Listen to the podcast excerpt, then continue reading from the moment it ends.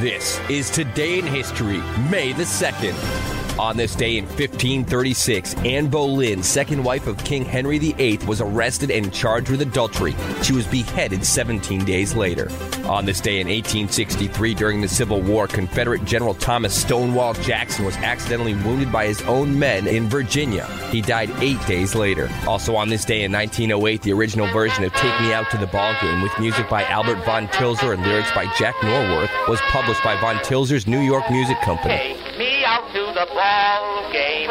Take me out with the crowd. Buy me some peanuts and cracker jack. I don't care if I never get. Also on this day in 1936, Peter and the Wolf, a symphonic tale for children, made its world premiere in Moscow. In 1946, violence erupted during a foiled escape attempt at the Alcatraz Federal Penitentiary in San Francisco Bay. The Battle of Alcatraz claimed the lives of three inmates and two correctional officers before it was put down two days later. Also on this day in 1957, crime boss Frank Costello narrowly survived an attempt on his life in New York. The alleged gunman, Vincent the Chin Gigante, was acquitted at trial after Costello refused to identify him as the shooter. On this day in 1968, The Odd Couple, the movie version of the Neil Simon comedy starring Jack Lemmon and Walter Matthau opened in New York. Who wants food? What do you got?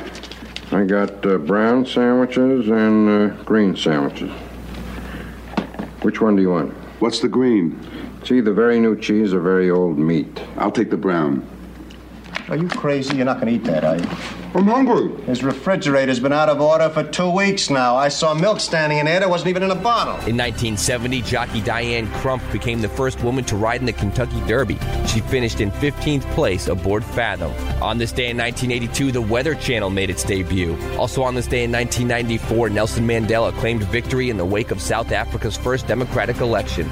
And on this day in 2011, Osama bin Laden is killed by U.S. forces.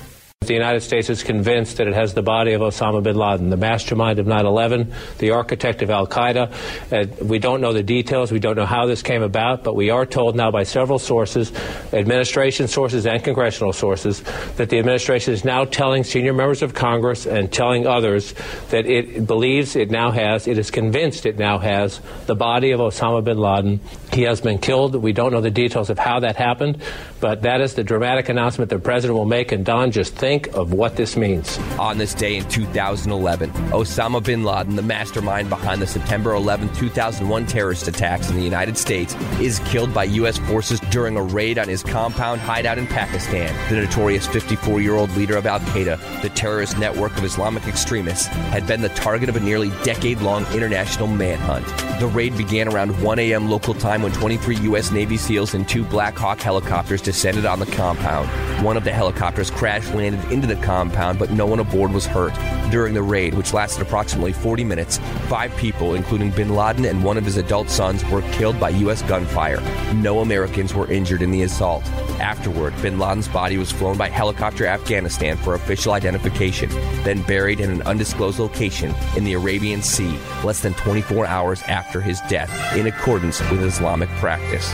Just after 11:30 p.m. Eastern on May 1st, President Barack Obama, who monitored the raid in real time via footage shot by a drone, made a televised address from the White House announcing bin Laden's death. Tonight, I can report to the American people and to the world that the United States has conducted an operation that killed Osama bin Laden, the leader of Al Qaeda, and a terrorist who's responsible for the murder of thousands of innocent men, women, and children. After hearing the news, cheering crowds gathered outside the White House and in New York City's Times Square and at the Ground Zero site. Osama bin Laden killed by elite American forces at his Pakistan compound, then quickly buried at sea after a decade on the run. May 2nd, 2011, on this day in history.